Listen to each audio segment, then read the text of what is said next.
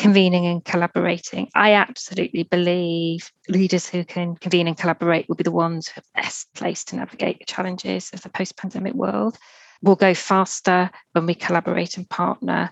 And there's a mindset issue, which is you've got to believe no one person, no one organization, in fact, no one country can, for us, beat cancer. But it is often the case with a number of many other causes. So continuing to work closely and in collaboration is a lesson well learned.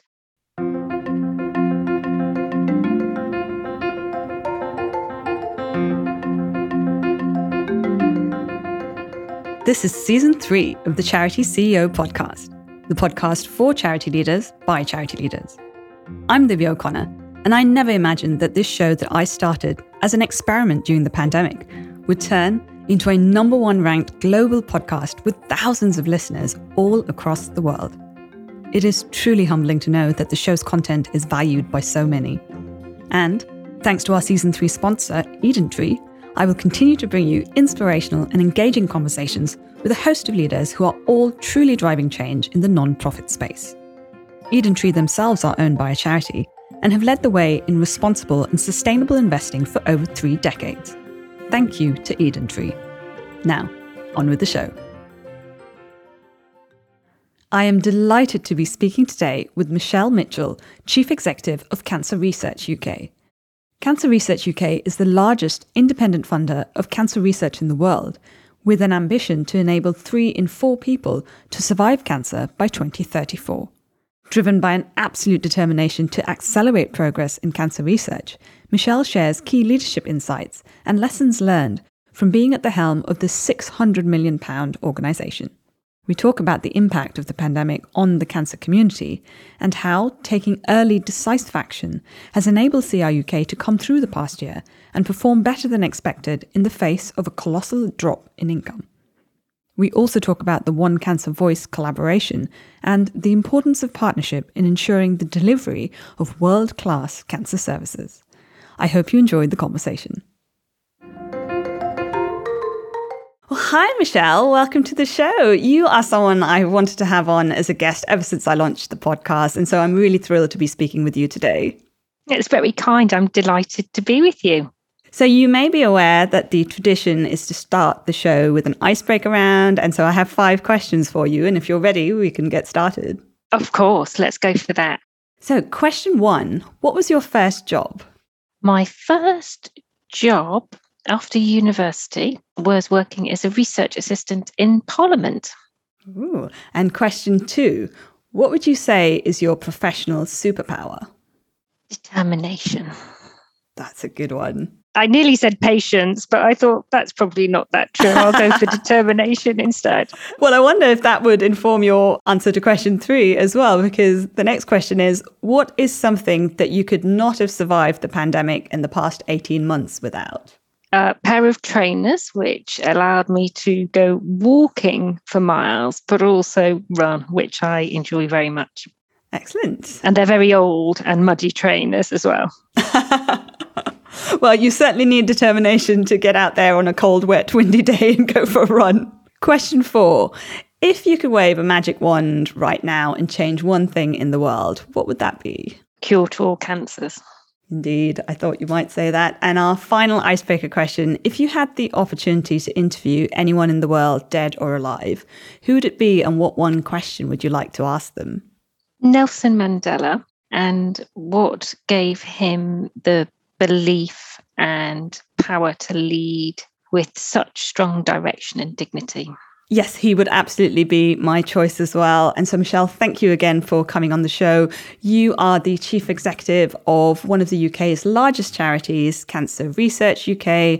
Now, I doubt that there are many of our listeners who are not aware of your organisation and its work, but I'd like to start off hearing about CRUK's vision and mission, and particularly your work to drive up survival rates and your ambition to enable three in four people to survive cancer by 2034. So, Cancer Research UK in its different guises is nearly 100 years old. And we're approaching our 20th anniversary as the merged charities next year. And throughout that 100 year history, what's been at the heart of our mission and vision is to see a world one day when all cancers are cured. And until we get to that through the power of research and science until we get to that to see improvements in the prevention, treatment, and diagnosis of cancer. And one of our goals has been since 2014 to see cancer survival improve to three and four people surviving over 10 years by 2034 here in the UK. And that would be a significant improvement in cancer survival. And of course, cancer is an issue that affects so many of us, so many of our friends and family, that I think that's a mission that many people clearly support and believe in. And it's because of that support and belief that we are able to be the largest independent funder of cancer research in the world. And we currently fund over 50% of all publicly funded cancer research in the UK today. So, we are all very aware that the pandemic and the past 18 months has had a huge toll on cancer patients and cancer care. In fact, I think I've heard it said that cancer patients are the forgotten casualties of the COVID 19 pandemic. Can you tell us about the current status and state of cancer care in the UK, including particularly for those who are potentially undiagnosed? That's such an important question. I mean, you're absolutely right. The pandemic has had a devastating impact on cancer services. And to be honest, we may never know the full toll of it, but we do know there are still thousands, tens of thousands, in fact, of people left undiagnosed or waiting for tests. So it's vital that they get the care they need as quickly as possible. And to give you a sense of the scale of that, we estimate that nearly 45,000 fewer patients started treatment for cancer in the UK in April 2020 to March 2021 compared wow. to the same time pre pandemic, 45,000 fewer patients. That's a reduction of 13%. And while this figure looks specifically at treatment, it's largely driven by a drop in the number of people who were diagnosed with cancer during this period. And we saw that there was a small decrease, about 1% in the number of patients starting cancer treatments in England in June 2021 compared to example for 2019. So what that indicates is the services are continuing to recover as we've seen in recent months but we have to go way beyond pre pandemic levels of services if we're going to meet some of those big survival ambitions that we have. Yes, and indeed to catch up, because surely this has actually put back a lot of the research and progress that has been made over the years absolutely. I think it's a very worrying time for people with cancer. What I've talked about there is, you know, the treatment and some of the incidents of cancer, but we also face some other particular issues and just would refer to two. One is we're seeing at the moment six to eight times more patients waiting for six or more weeks for diagnostic tests. And these are key diagnostic tests in England. Numbers of patients waiting six plus weeks have generally been improving since January 2021, but numbers on the overall waiting lists have remained high and particularly worried about endoscopy which is relatively more impacted than radiology. The other issue to flag is really around people's patient experience. So you can hear all these numbers and understand the scale of the problem, but you've got to understand the experience people are having as well. And almost a third of cancer patients have reported receiving worse care since COVID 19 began. And about 29% experienced delays, cancellations, or changes to their treatment. So, what we've seen is some big challenges. COVID hit hard during the early stages of cancer referrals and treatments. Cancer services are coming back, but we face a big backlog of these missing patients. And we know that in the UK, our survival rates are pretty poor compared to comparable countries. Only 55% of people are diagnosed at stage one and two of cancer we know that if we're going to see a big stage shift in cancer diagnosis, then we have to detect cancers earlier. People need to come forward with signs and symptoms, and absolutely critically, government needs to resource properly the health service and cancer services within that, because at the moment, what is clear is we do not have the kit nor the workforce to ensure that those essential ingredients are in place to improve cancer survival. So, yes, I did actually just want to ask you about what government can do to remedy the situation. What more would you like to see from government?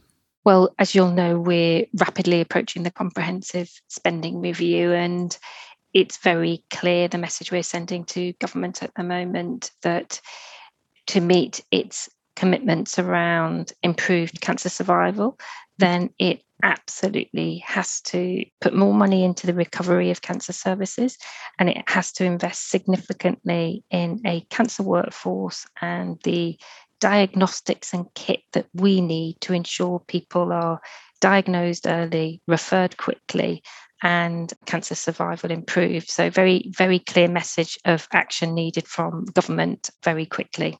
So I know from my conversations with many charity CEOs that collaboration has been hugely valuable and impactful this past year. And that a little while ago, Cancer Research UK joined forces with 60 other cancer charities to form the One Cancer Voice collaboration. I mean, tell us what you hope to achieve through this coming together and what its impact has been to date collaboration is so critical, I think, for all charities, big, small, and medium sized, because together we can achieve much more than we can on our own. And in March 2021, we joined with 46 charities. It's gone up now to nearly 60 our cancer charities to speak with one cancer voice on what we need from government and the NHS to not only plan the route out of the pandemic, but also a very positive vision about what's needed for world leading cancer services. So we've combined our efforts, we produce joint evidence, policy recommendations, we influence the senior government figures and the NHS on our common priorities.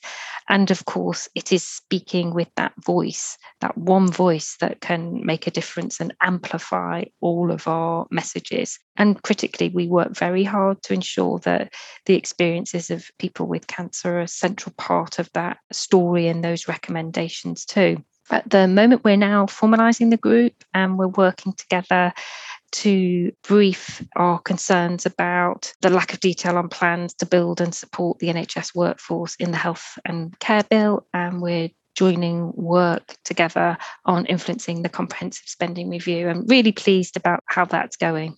Excellent. Really pleased to hear about the progress that you're making there. So, Michelle, I'd like to come on now to talk about more specifically how Cancer Research UK has fared as an organisation during the pandemic. I know that you achieved a better than expected income for this past year, but that you are still predicting a drop in income of about 250 million over three years. So tell us about the impact that this has had on your organisation and will have on research and outcomes for cancer patients. Well, goodness me, hasn't it been more than a year now for us all? Or in our personal lives, in the charities that we lead, and critically for the people we're here to serve. And like most charities, Cancer Research UK was hard hit by COVID 19.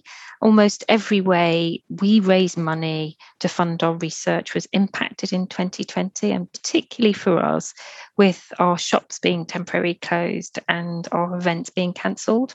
What we had to do was take immediate and really quite difficult emergency measures at the start of the pandemic. And in large part, that was to ensure our financial stability. I had to make decisions around temporarily moving all of our staff to 80% pay, furloughing 60% staff, and cutting 44 million from our research budget immediately. And I suppose when I look back and reflect on that time now, I think what it did, those very quick early actions, was brought us time to set out an ambitious but realistic three year plan to rebuild and adapt to the changed world before us. And I think from my perspective, the hope was the plan would see us emerge from the pandemic a more streamlined charity, but in a good position to adapt to the changed world and return to year on year growth in fundraising. We're predicting by 2022 23. And in that plan, you know, I outlined how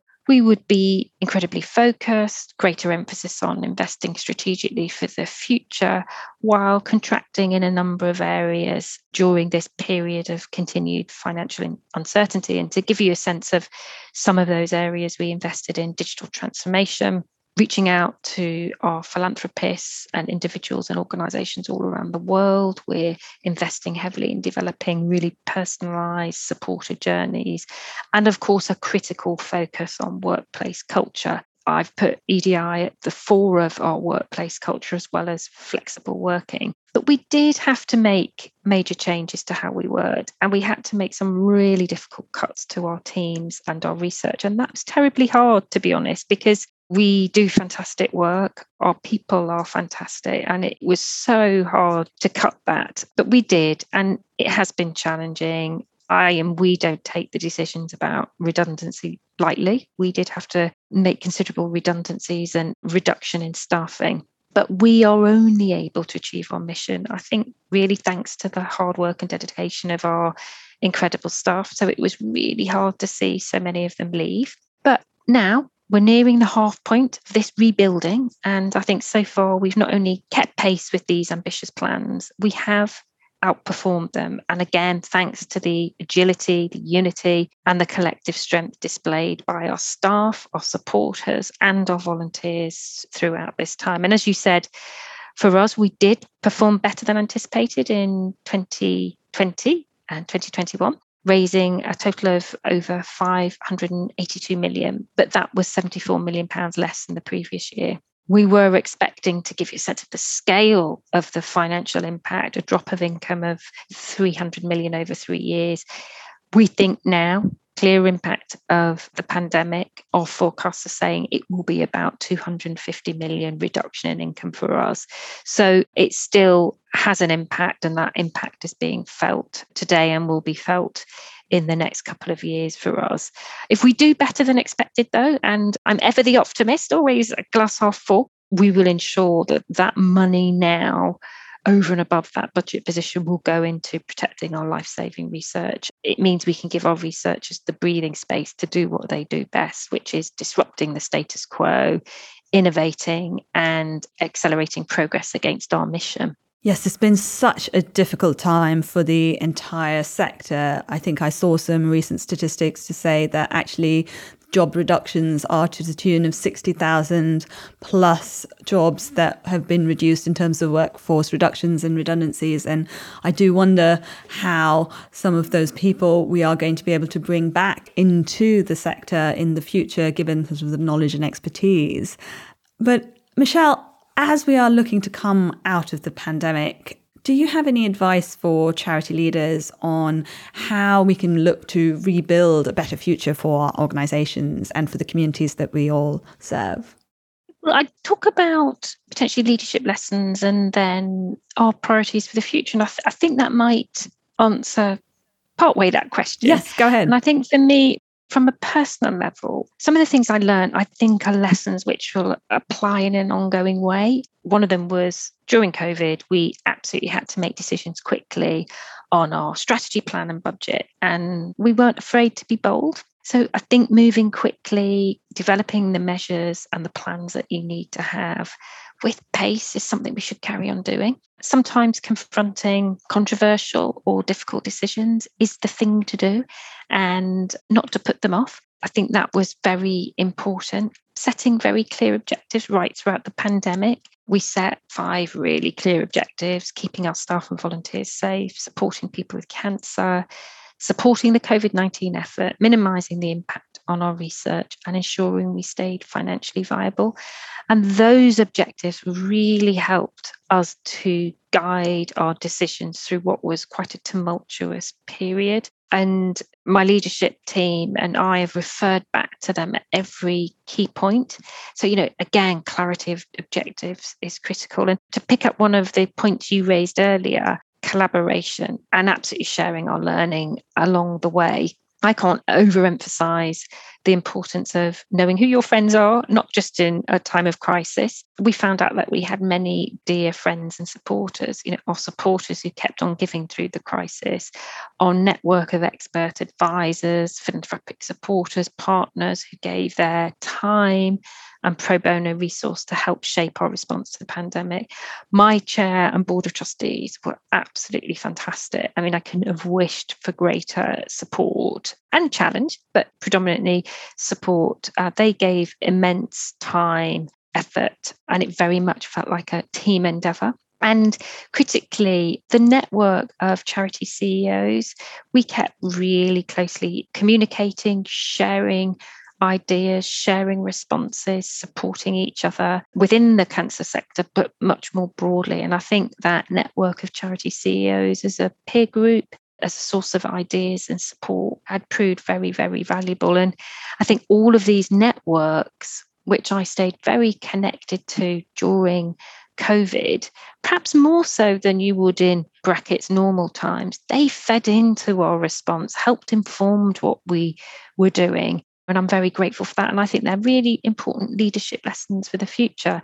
Now, in response to the questions about prioritization and what does the future hold, uh, I think for us, we'll be really focusing on a number of key areas. Just over the summer now, we are an early autumn developing our 10 year strategy. What's likely to be in there is up for debate at the moment, but I'm sure we will continue to focus on maximizing our research impact uh, we have to to continue to be ambitious and innovative, supporting the best cancer research at scale and partnering with organizations around the world, critically to drive innovation, remain focused on influencing cancer services and research, not only just the recovery of cancer services and clinical research in the wake of COVID 19, but absolutely ensuring we have world class services with significantly improved cancer survival but we have to reposition for growth. We've talked a lot about the impact of drops in income and COVID on charities.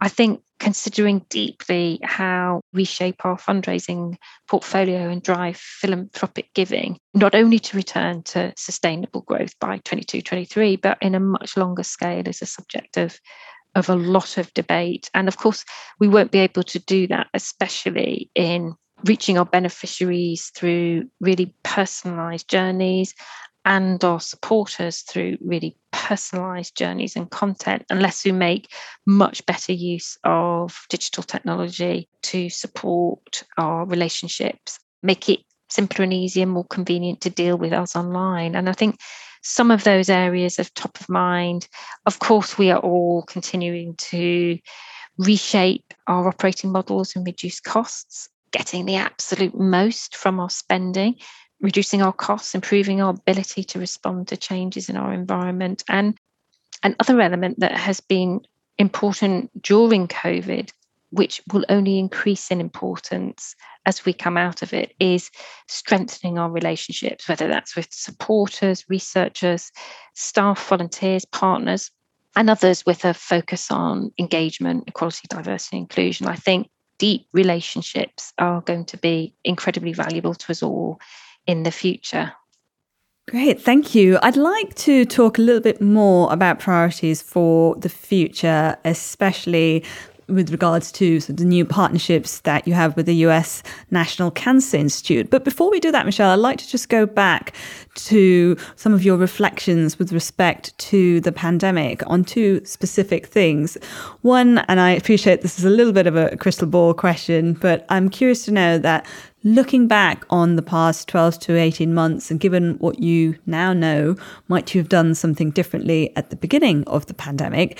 And also, given that your fundraising and income actually achieved better results than expected, what you think are some of the key things that worked well in those plans?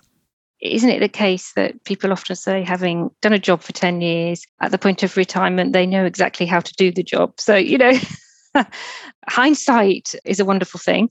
I'd say a couple of things that proved to be very important for us is convening and collaborating. I absolutely believe leaders who can convene and collaborate will be the ones who are best placed to navigate the challenges of the post pandemic world.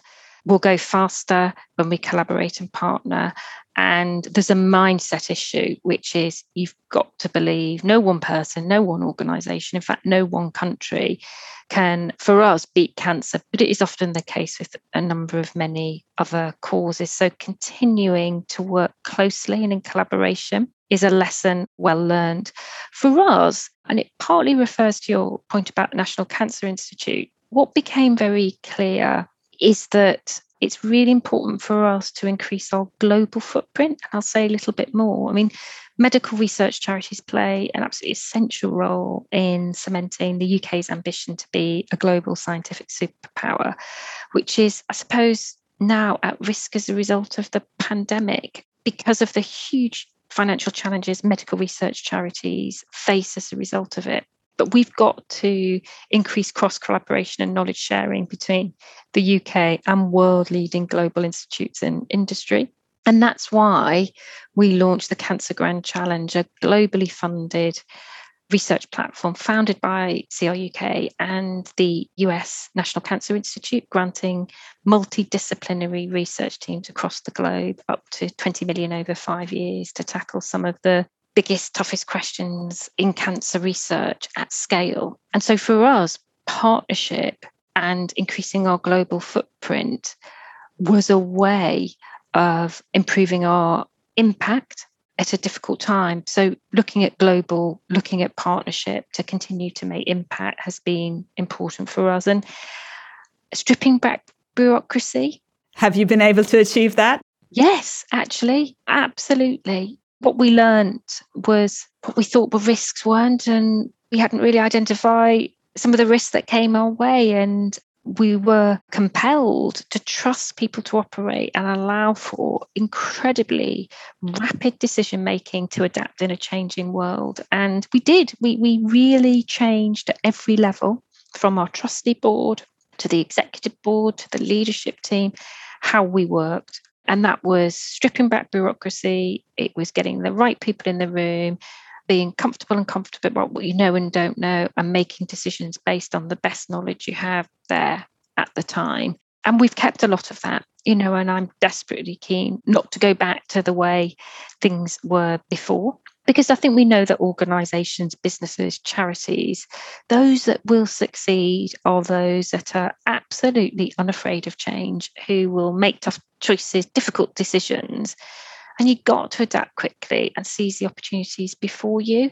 And I think there are many, many opportunities for the sector. We've also seen COVID 19 has greatly accelerated many trends that were already in evidence before. Perhaps we'd not responded to them as quickly as we should have, could have, for all sorts of reasons. Online fundraising and virtual events have been a really big success for us during COVID. And I think, on a more positive note, the pandemic has provided an opportunity for us to refocus our efforts supporters, corporate partners, philanthropists, governments, cancer patients, and their families, they expect us to drive impact, be transparent about how we're doing that and how we're spending our money, differentiate ourselves in a crowded market. And ultimately, you know, we don't have a right to exist. So that continuous resolute focus on impact is critical. And I think the final thing I would say is we've had to, and it has been right that we have done so, provide much greater support to our staff. Goodness me, the world's changed, right? And I think the sector needs to adapt its approach to support well-being, retaining talent, and of course, removing those big barriers to progression. We had to do a major restructuring program, sadly, but we provided quite considerable support and engagement with our staff right throughout this process and did a number of things which I'm sure many others would have done, improving the mental well-being support offer a good employee assistance program, consistently communicating our leadership priorities and reassessing the resources we had available. But we also did things like celebration and reflection events where people spoke openly about what they were feeling the good, the bad, and everything else in between. And that proved to be a really useful release. We operated something called Best Endeavours during lockdown, where we asked those with caring responsibilities just to do the best they could with no minimum hours required. So, you know, people were asked to use their common sense and adapt according to their circumstances. And finally, we did a big change in policy around flexible working at CR UK. So, to provide people with much greater choice about where and when they work. And this approach has kind of recognized the importance of choice and isn't just about working from home. It provides many options for our staff to consider including part time work, job shares, compressed hours, and continuously ongoing issues about workload and prioritisation, which we know is often a challenge in the sector. And our staff and volunteers have been amazing. So I would say, in conclusion, there are a couple of things here, aren't there? Is convene and collaborate, be bold during a crisis and as we look to the future. And there may be opportunities globally and through partnership, which help you go faster, strip back the bureaucracy and keep on focusing, focusing, focusing on your people. I really like what you said there in terms of continuing a resolute focus on impact as well has really been key to surviving and thriving through the pandemic, as well as really focusing on people and your best endeavors program. It sounds really bold and refreshing, if I may say so. Could I just say, and of course, you trust people and we have amazing staff and volunteers. And my goodness me, the discretionary effort people have given and continue to give to help us drive impact and achieve our mission is so admirable. And you know, at the heart of this is trust, isn't it? It's having yes. a trusting relationship with your people. And we couldn't wish for more from our people. I mean, we mm. have highly motivated, highly educated, mission driven staff. And I'm really pleased we're experimenting with some new ways of working. You're absolutely right. But as you say, it's not an end in of itself. It's building a people and a culture that enables us to achieve our mission quicker and accelerate progress. That's why we're doing it. And we won't get everything right our staff team will tell you if we don't get things right. They're not shy, but we're giving it a go and we're trying new things. And some stuff will work and some won't. And we're quite relaxed about that. Yes, absolutely. As you said there, Michelle, trust is really central to organizations being able to achieve their impact and their mission. And indeed, the concept of trust is really central to the reality of hybrid or flexible working that indeed all organizations, I think not just across the sector, but across the world, are currently grappling with. And with an organization as large as Cancer Research UK, I'm interested to hear, Michelle, some of the challenges that you have faced with regards to moving to this model of a hybrid or flexible workforce and workspace, as well as some of the things that have worked well. You already mentioned a few there. But as you look to move to the future and perhaps put some permanency around some of these measures, tell us about your thinking there.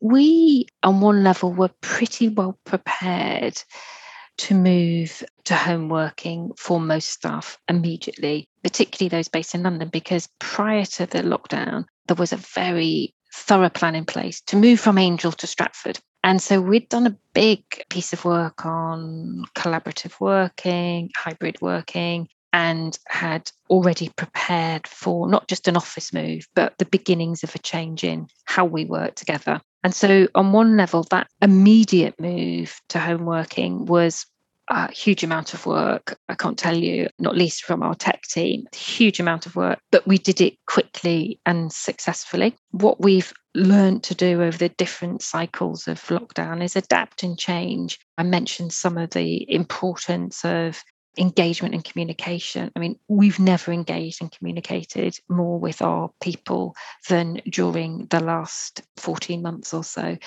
absolutely stating with great honesty and transparency, actually, the issues and challenges that we're facing, the options and choices, and the decisions that are going to be made, including many open sessions with staff to answer questions on a whole variety of areas. Again, in a very open way, building a culture where people can speak up and out on issues. Lots of staff also focused on engaging people socially the lunch clubs and the book clubs going online and all of that. I think what we decided to do several months ago was to actually formally update our approach to flexible working because I think we were seeing this not just as an issue to respond to during COVID and best endeavours and all of that, but to actually say, look, we believe increased flexibility is how we need to work in the future. When and where people work is important to support well-being. It's really important to keep pace with uh, how the world is changing, and we all know keeping and attracting best talent is really hard. So we put in place a new approach already. We've changed our policy and we're uh, set an expectation that the vast majority of people come into the office maybe once, twice a week. Not yet. People are still largely working from home. And it's not just about working from home. So, as I said, part time working, job share, compressed hours are all part of that change for us.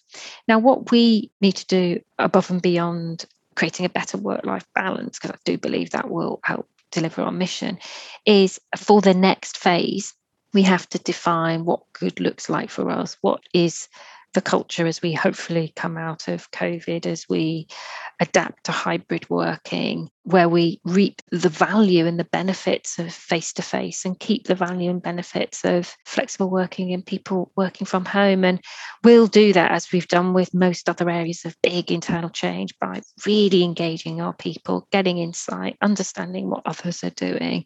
And then we are building that plan for us as we speak at the moment. And again, I'm sure there'll be things that work, things that don't, but as a team, we'll do that together. We're not going to go fully remote. I mean, I think we really feel face to face interaction remains a really critical part of our work environment. It will help us thrive at CR UK, and our workplace and spaces will remain places staff can come together, collaborate, and build culture.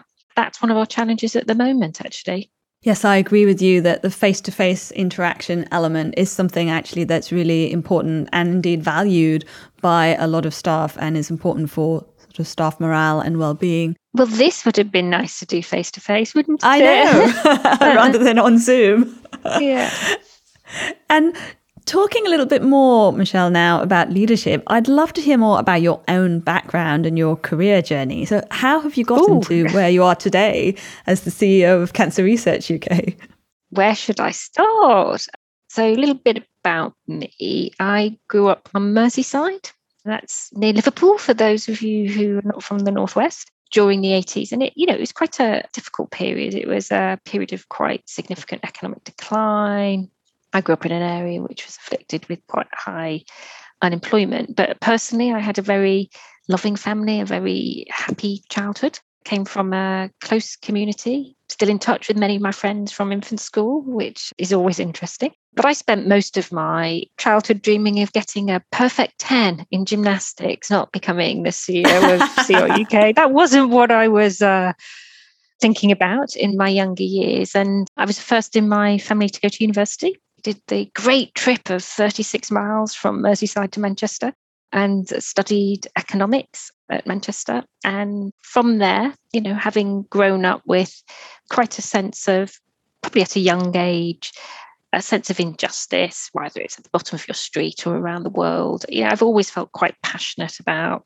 doing something about the issues that matter to me and they are many. I've got many, many things I have a, an interest in. So I first worked in Parliament as a research assistant when I left university and studied at that time to do a, an MSc in public administration. But thought after that experience, which was very interesting, actually, for me, the way in which I feel I can contribute most, how I can affect change is through working for and with charities. And I've had the great privilege now over a number of years to mm-hmm. have served as a non exec or trustee on many charities, small and large, and public bodies, and also led a number of charities. Obviously, Cancer Research UK now. Previously, I was the chief executive of the MS Society, and we saw significant progress critically in improving access to effective treatments for people with MS from about 40% to 58%. And that was the charity's number one impact goal.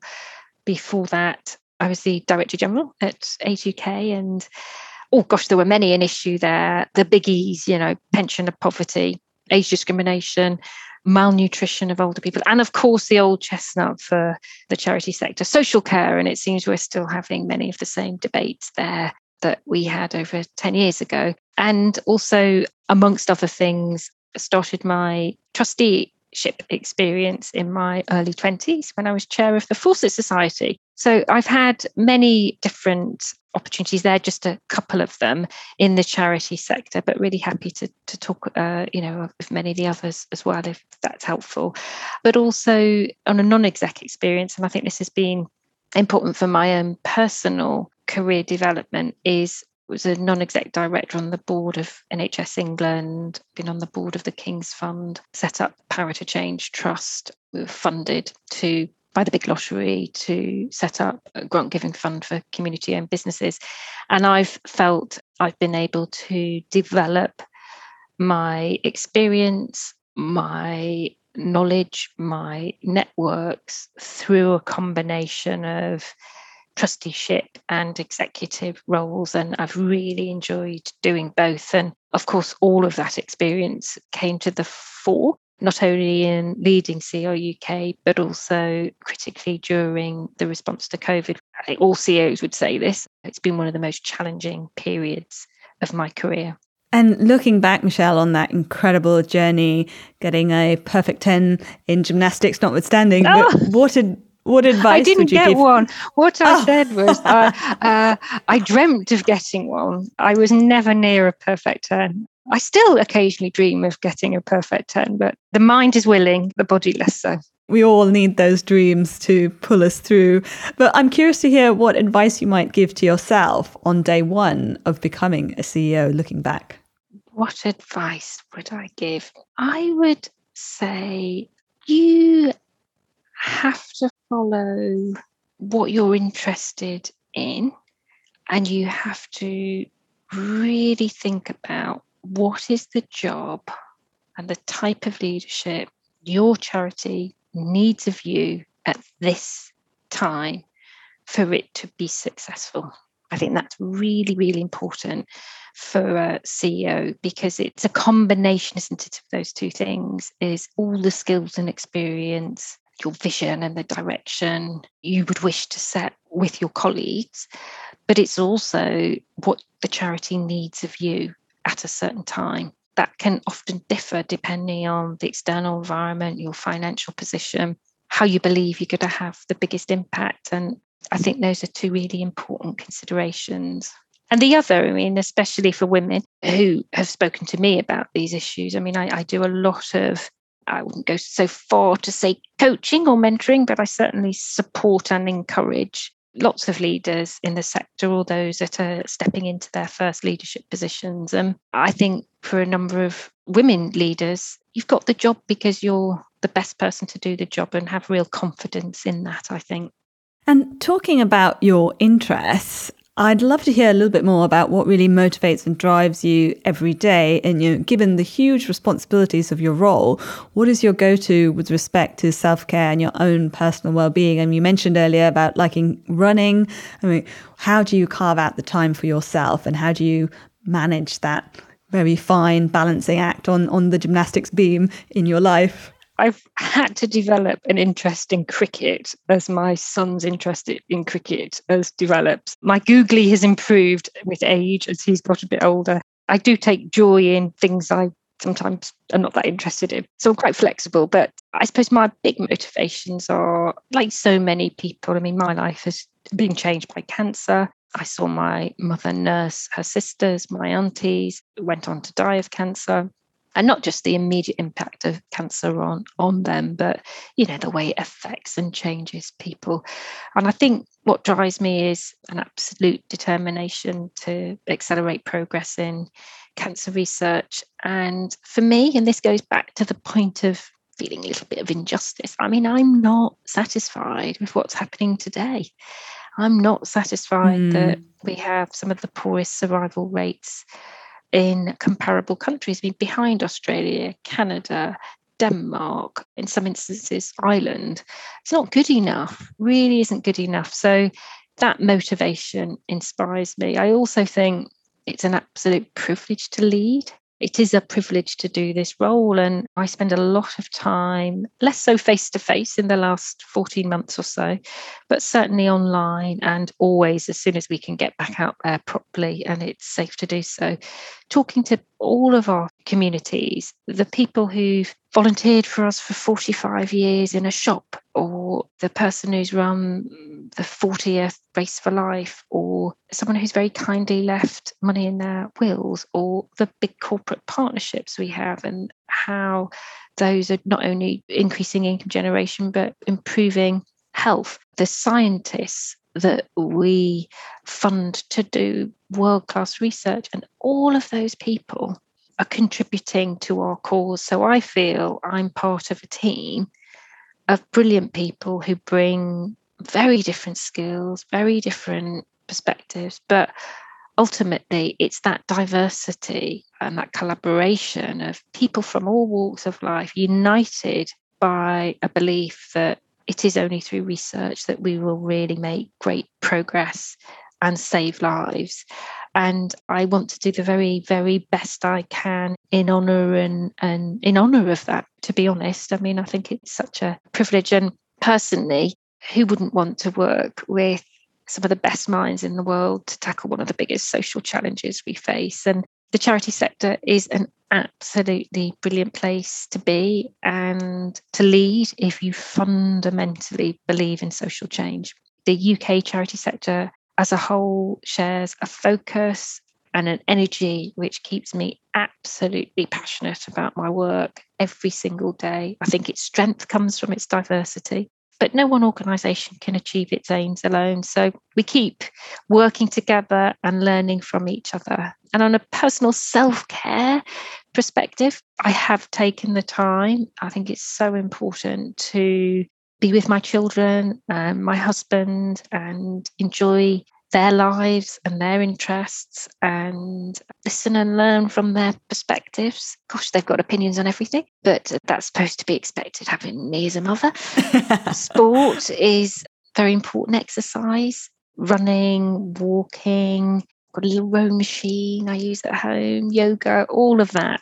I do and make the time to do it because it gives energy rather than takes away energy. And through lockdown, you know, those podcasts and those long walks and rediscovered the love of reading again and cooking and oh i have many ways i could occupy my time with more interest than i have time to spend on them. But yes i do keep a balance well, I hope you are an avid listener of the Charity CEO podcast, Michelle. And I absolutely agree with you that being a leader in the charity sector is an absolute privilege.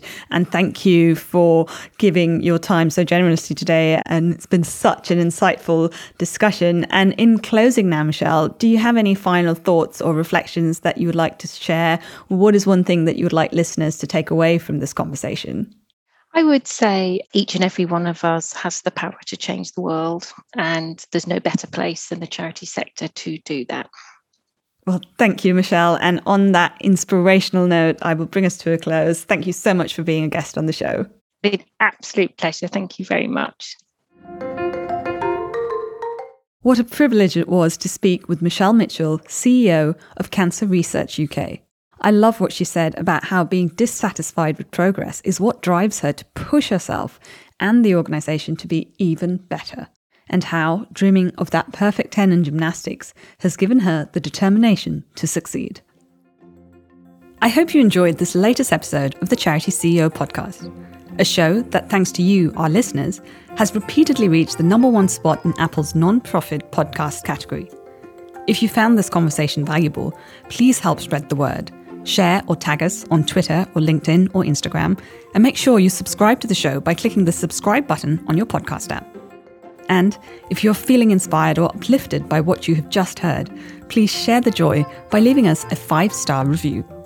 Visit our website, thecharityceo.com, for full show details, information on past season guests, and to submit ideas for future guests. Thanks again to our season 3 sponsor, EdenTree and thank you for continuing to listen.